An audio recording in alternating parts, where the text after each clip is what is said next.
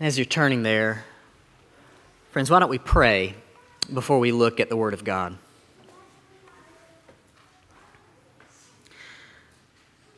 Lord, we approach you right now. We approach your Word. And we recognize that anytime we have an encounter with the Word of God, we will be changed. We will either be changed because we responded to it in a softness of heart, a willingness to hear, or we will respond to it with a hardness of heart, a callousness. Lord, I pray that we would respond to your word willingly today. I pray that we would be changed for the better instead of for the worse. God, as I, I pray that as we, as we look at the text, that, that not the prepared words of a preacher would be powerful because we know, I know that, that my words have no power. But I pray that we would have this confidence today that your, your word has power. And we beg of you to unleash that power on our lives now. We pray this in the name of Jesus. Amen.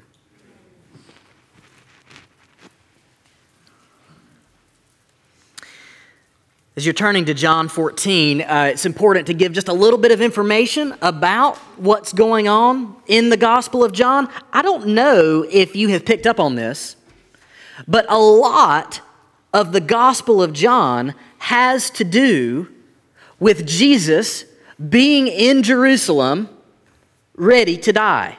Have you noticed that? I mean, John is 21 chapters long. 21 chapters long. And Jesus has been in Jerusalem since like chapter 12. Does that make sense? Is, is almost half of the book is about Jesus being in Jerusalem getting ready to say goodbye. So, so for the last, I don't know, about 40% of the book is Jesus saying goodbye. Compare that to Luke. Luke's gospel is 24 chapters long. He doesn't enter Jerusalem until chapter 19 the end of the story, right? But it's almost like in John's gospel, most of the story, or half of the story, is the end of the story.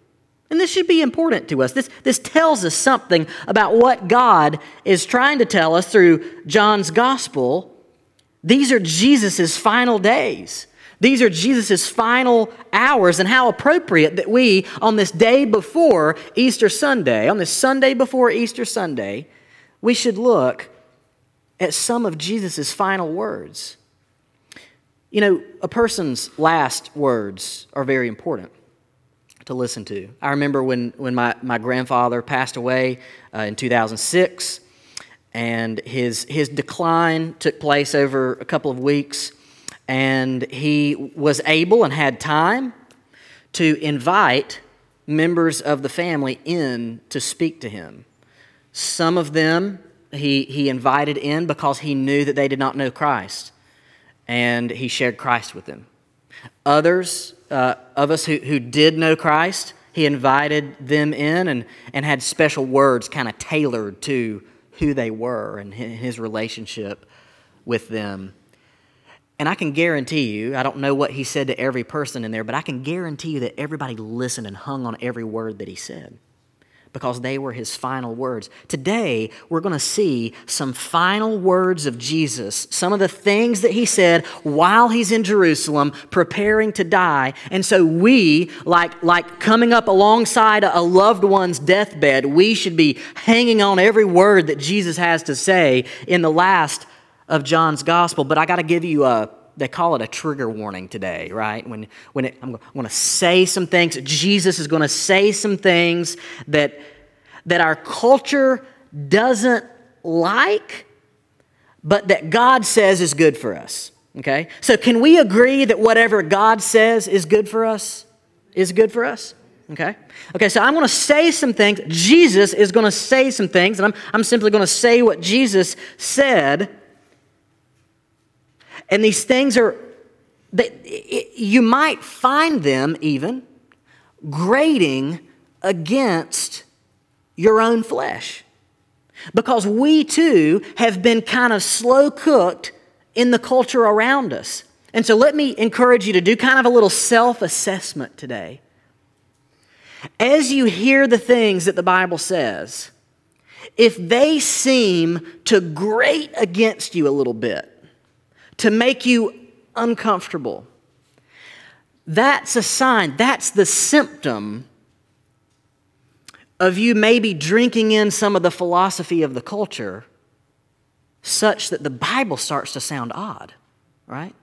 When the Bible starts to sound odd, uncomfortable to us, that's a sign that we've drunk in things from the culture, from unbiblical ideas. So anyway, I'm just I'm trying to preface these things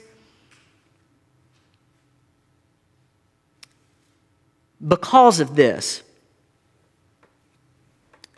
A little bit of what you can expect from me as a pastor. There are basically two philosophies about how to build a church.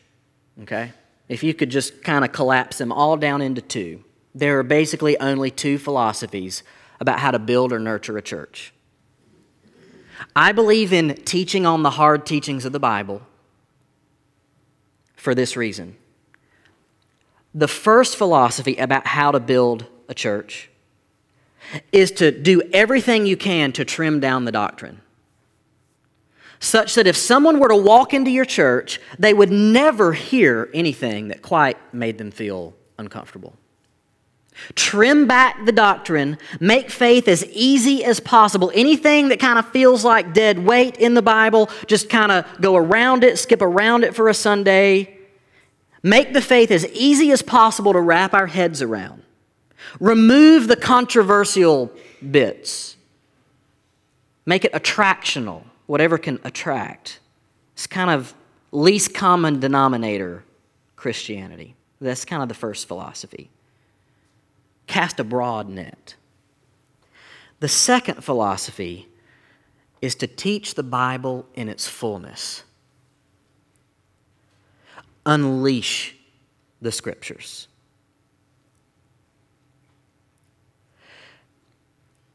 Here's the benefit of this second pathway if you just preach the scriptures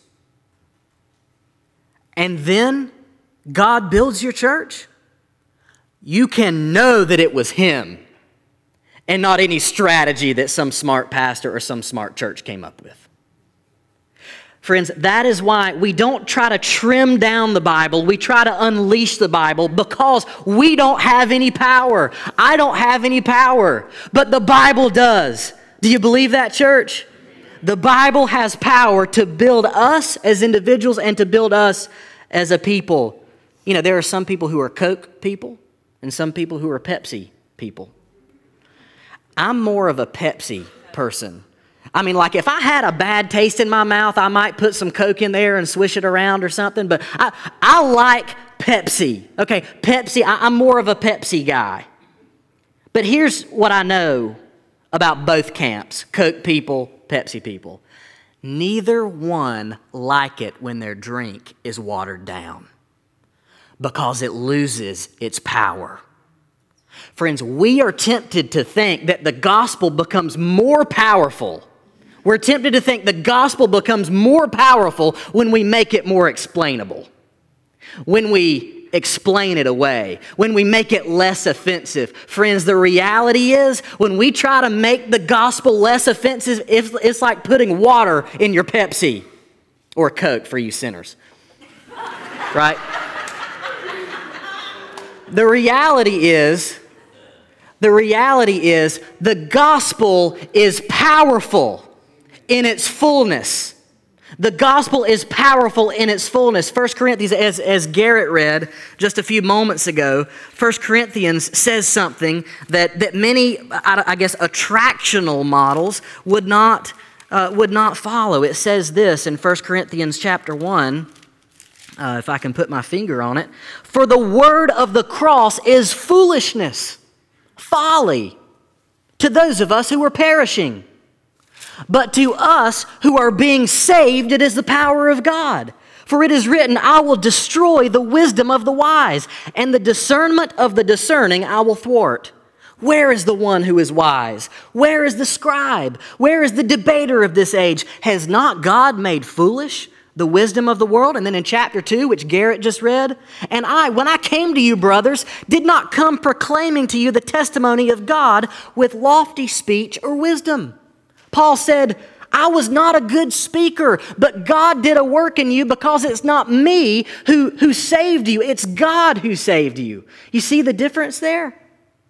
Friends, sometimes I get the best compliments on my sermons when I think I absolutely trashed it, right? It's like I just totally, I just totally bombed that one. Like I wasn't making sense. I wouldn't even know what I said if you were to ask me what I said at the end of that thing, right?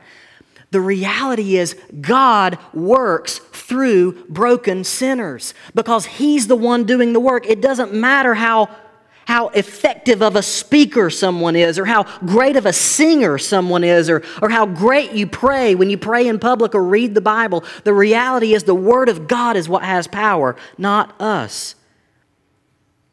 And so today, I'm going to read a hard passage, try to explain it, believing in God's Word. Y'all with me? All right, let's do that. Verses 1 through 7 of John chapter 14. And the point, the point that we're trying to make, the first point, is this Jesus is the only way.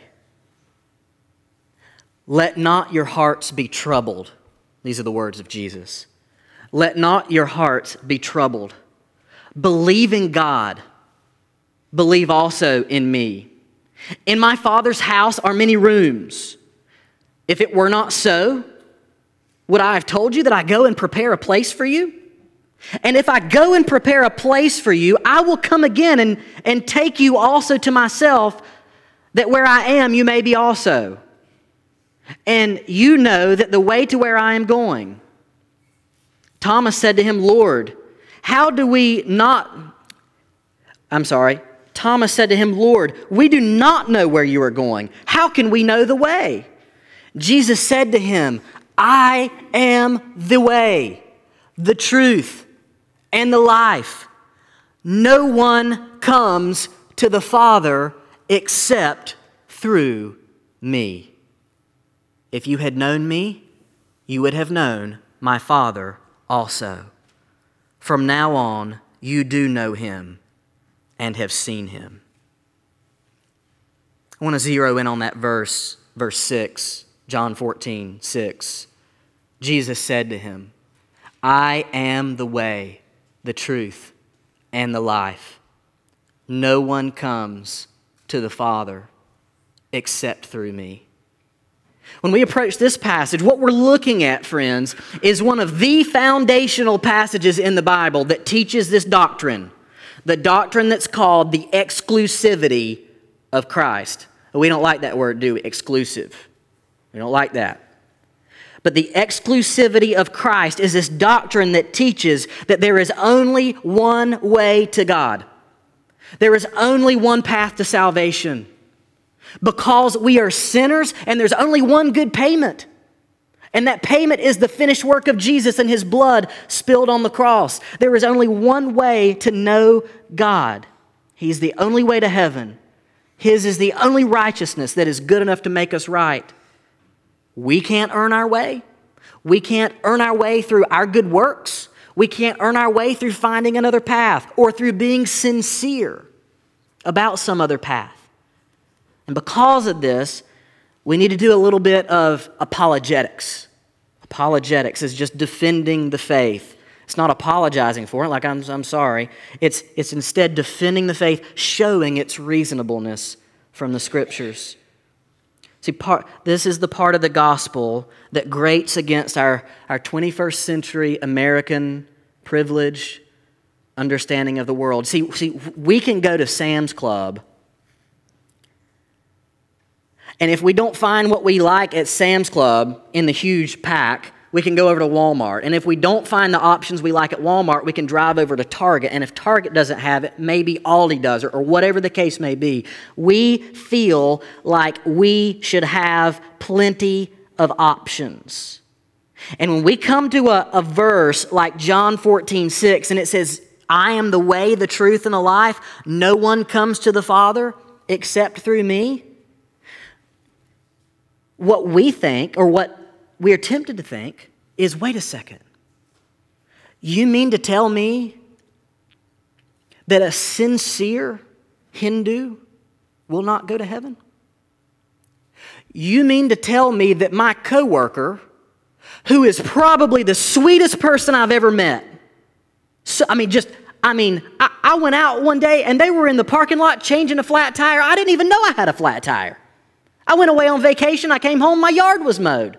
You mean to tell me that, that my coworker, who is the, the sweet, uh, just a good person, the sweetest person I've ever met, but who doesn't believe in Christ, does not go to heaven?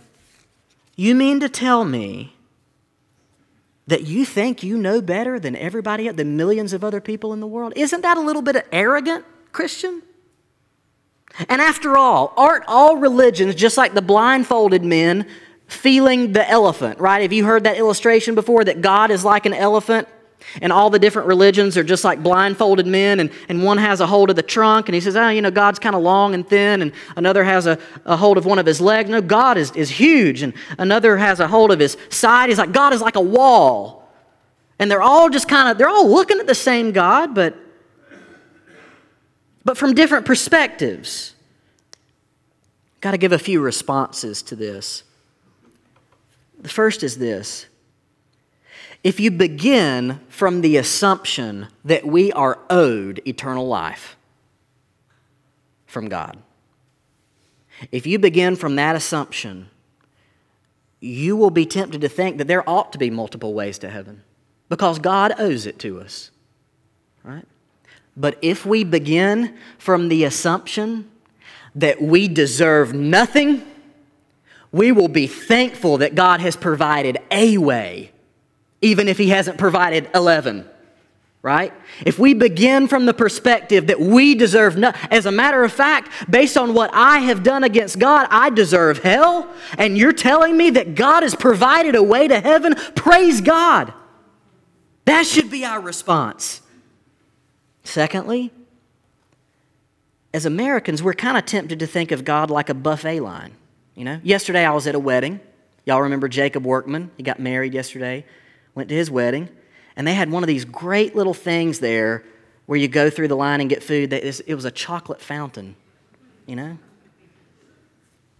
it's amazing that we used to like before COVID go to Golden Corral and they had like a cheese fountain. I just it occurs to me I, I don't probably never go to Golden Corral again after after COVID. But you know, when we, when we go through a buffet line, we can create our plate however we want it. Do you want barbecue chicken or would you like pork loin? You get a choice, right? Pick the three best looking pieces, whatever you want. Not so much on Brussels sprouts. You don't have to take the Brussels sprouts. Just, you know, skip on over to the chocolate fountain. But if we're self aware, we will examine how our culture has conditioned us to think about God that we deserve. We deserve. We are owed something. We're owed something from other people. We're owed something from our government. We're owed something from God. We deserve. Is our idea of who God is biblical? Or is our idea of who God is American, Southern, 21st century, subject to change next year? Thirdly, beware of the temptation to create your own on the spot religion, right? When we say, th- think about the sneaky pride here. Let's see if you can follow me. When we say, what about the sincere Hindu? What we are saying is that Christianity is wrong and Hinduism is wrong, but I have found the answer. The answer is the religion of sincerity. Sincere people get to God. Friends, Hindus don't even believe that. Christians don't believe that. Muslims don't believe that. But we have on the spot created our own religion and said that who, whatever you're following, as long as you're sincere, who in the, in the world do we think we are? To create our own religion on the spot and say that is how everything else should be judged. Sincerity. A person's sincerity makes them good. Well, who made me God? And lastly, number four. This is where we answer the whole blind men and the elephant thing. Beware of overestimating your own vision. There's a little trick in that story about the elephant and the blind men. There's somebody in that story who's looking down and sees that it's an elephant and sees that they are blind men. And the person who has the vision in that story is the person who made up the illustration. Right? Does that make sense? Why do you think that every other religion is blind and you're the one who's looking down on them, seeing that they're blind but you have sight? It's an elephant. Why, in other words, while we may be called prideful, while we may be called arrogant for believing that Christ is the only way, there is no other solution that, escape, that escapes that charge of arrogance, right? Every other alternative is in genuine arrogant. But what we're saying is that we have come to the scriptures. We didn't create this book and, and decide that it works for us. We have, uh, as best we know how, tried to submit ourselves under it because we believe that it is the Word of God. Here's the application. Here's the application. The good news about this passage of Scripture is that it is soaked with the heart of God. Listen to how John 14, 1 starts off. See the heart of God? See his heart of love for you? John 14, 1 begins, Let not your hearts be troubled. He's a God of comfort. He's trying to provide us with comfort. So, all around this one offensive little verse, is a God of comfort. In my Father's house are many rooms, verse 2. If it were not so, would I have told you that I go to prepare a place for you? And, and if I go and prepare a place for you, I will come again and will take you to myself, so that where I am, you can be also. Do you see who this God is? He's a God of love. He's a God of comfort. He's building a house. In that house are many rooms, and He's doing what is necessary to bring you in so that you can be with Him. And we get tripped up over verse 6. This is the God that we serve. See, here's, here's what's going on. What's going on is that we are tempted to think we are tempted to think that if, like, we're in a hallway, salvation should be like eh, eh, we're in a hallway and there are 10 doors in this hallway, right? We're tempted to think that if God were good, every door would lead to salvation, right? That's what we're tempted to think. But let me ask you a question. What if, what if you're in a hallway with 10 doors, and only one of them leads to salvation. Wouldn't it be loving of God to tell you which one it is and then to give you the key? That is what God has done. We come into the hallway and God tells us, He says, Listen, there are 10 doors here, but nine of them lead to eternal death. Only one of them leads to salvation. And by the way, here's the key. Take it. Come and be with me. And we and we dare to look back on him and say, God, who, who are you, God? There should be 10 doors and they should all lead to salvation. The heart that has been changed by Christ is a grateful heart. Do you, do you see Jesus' heart of invitation? He has a house, He wants you in it. He has told you which door to go through, and He has given you the key, a key that He paid for by His blood on the cross, so that your sins could be canceled and so that His righteousness could be credited to your account. This is a loving, loving God. That's the first part of John 14, 1 through 14. The second part, we're going to try to make this point. Second part is this the gospel will spread after Jesus leaves. Point number two the gospel will spread after Jesus leaves. Look in verses 8 through 14. Verse 8 says this Philip said to him, Lord, show us the Father, and it is enough for us. And Jesus said to him, Have I been with you so long, and you still do not know me, Philip? Whoever has seen me has seen the Father.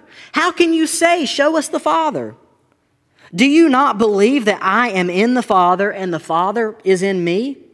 The words that I say to you, I do not speak on my own authority, but the Father who dwells in me does his works.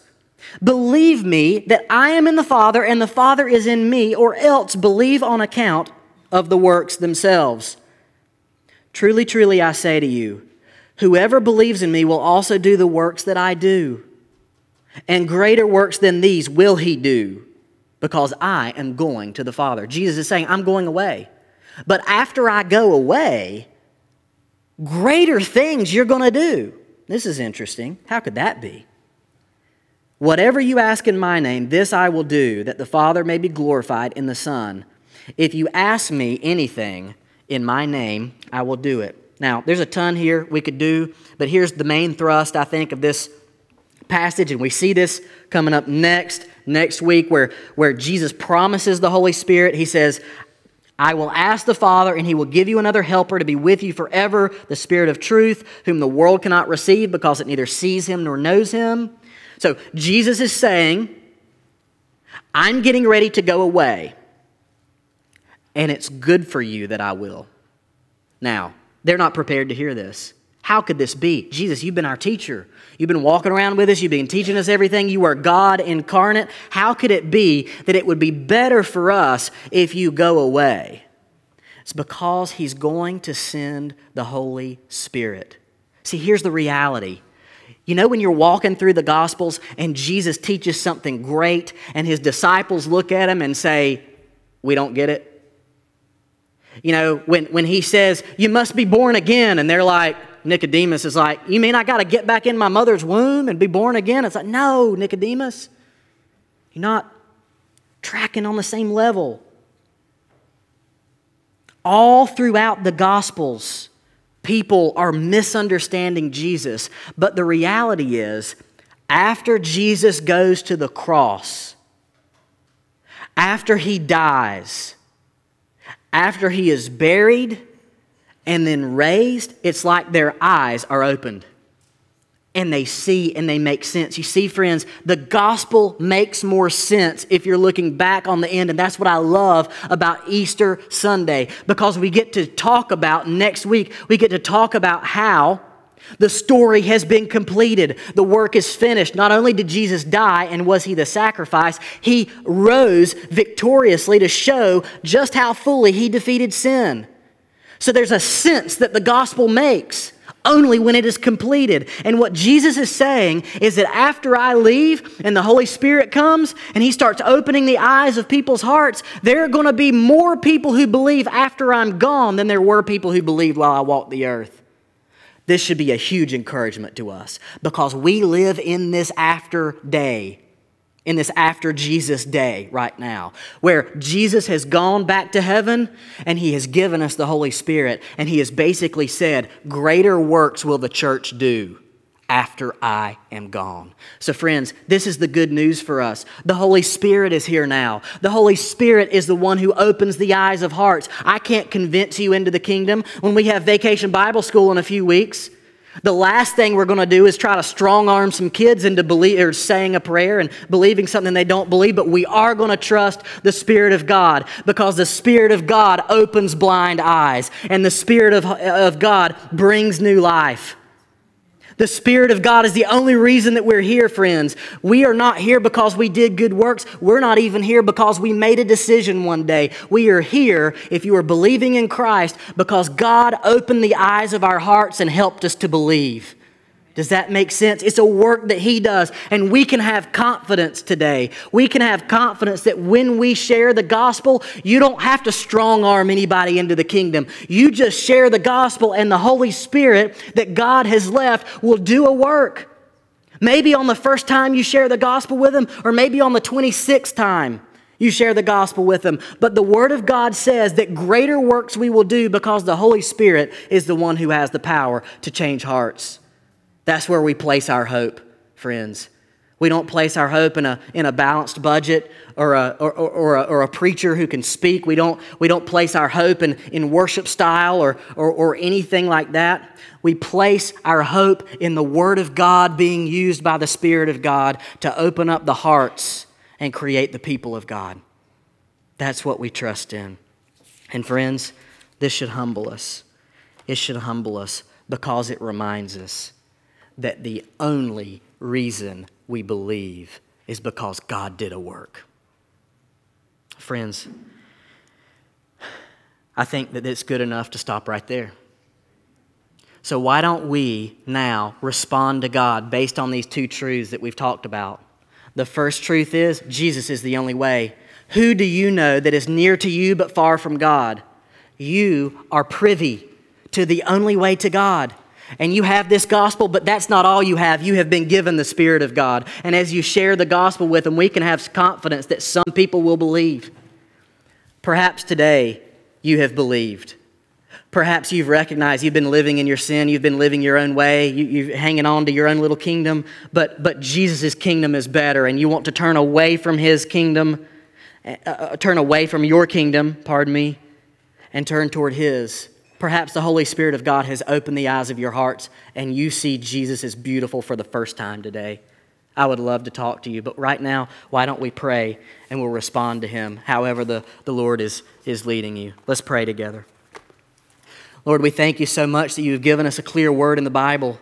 We thank you that, that you your son Jesus, who is the way, the truth, and the life, who is the only way to the Father. No one comes to the Father but by him. Thank you, God. You did not have to tell us how to get back to you, but you did. We deserved hell, but you gave us heaven. Lord, Lord, I pray that if, that if anyone has not done, if anyone here has not done business with this truth, that Jesus is the way. There is no way to get to God other than repenting of our sins, casting them on Jesus, and asking for forgiveness. I pray that they would come today and they would begin relationship with you this very day. Today is the day of salvation. Lord, for the rest of us, I pray that we would be quick to share the gospel, trusting not in the power of our own words, not in our abilities of persuasion but trusting instead in the power of the Word of God and the presence of the Spirit of God. We pray these things in the name of Jesus. Amen.